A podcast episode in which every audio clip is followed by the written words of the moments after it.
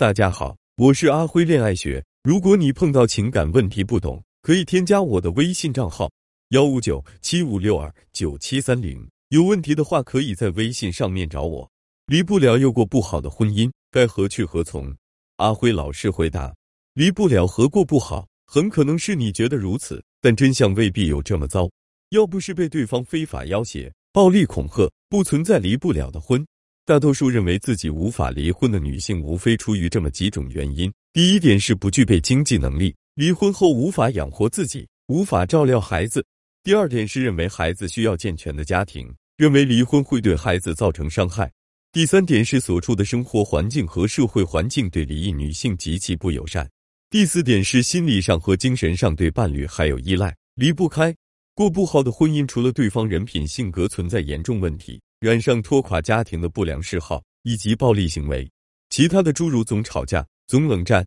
三观不合、婚姻生活状态与预期差距较大、外遇回归等等，都有相应的方法策略修复感情，解决所谓的离不了也过不好这个问题。最简单粗暴的方法是两利相权取其重，两害相权取其轻。因为无论是离婚还是修复婚姻，你都需要付出很多努力，而你愿意在哪条路上努力，哪条路更值得你走。哪条路让你付出更少代价？你需要根据自己和情况仔细评估。比方说，有两位女士，李女士和王女士都是全职妈妈，孩子还小，遇到的问题都是老公冷漠不顾家，夫妻关系已经进入冰冻状态。这两位女士都感到这婚离不了也过不好。不同的是，李女士和老公婚前恋爱两年，有比较好的感情基础，娘家不支持李女士离婚。父母表示无法给她提供住处，也不可能帮忙带孩子。王女士是相亲结婚，和老公从最开始就缺乏情感交流。婚前，王女士有自己的事业和人脉，有机会重新发展，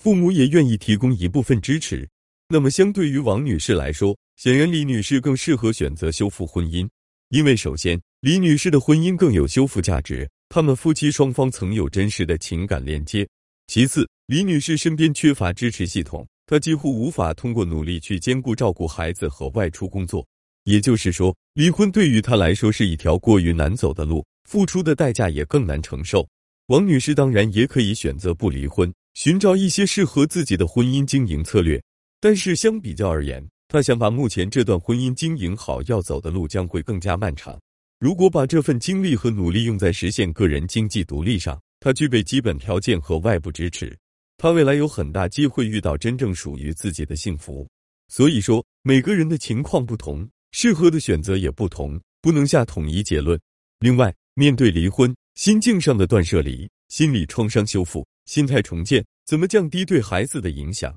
这些都有方法，可以通过阅读相关书籍或向专业人士求助得到解决。而想要把破败的婚姻经营好，也有方法。很多人认为的好不了。只是因为做了很多无效的甚至错误的努力，对夫妻关系造成了二次伤害，形成一个看似无力挽救的局面。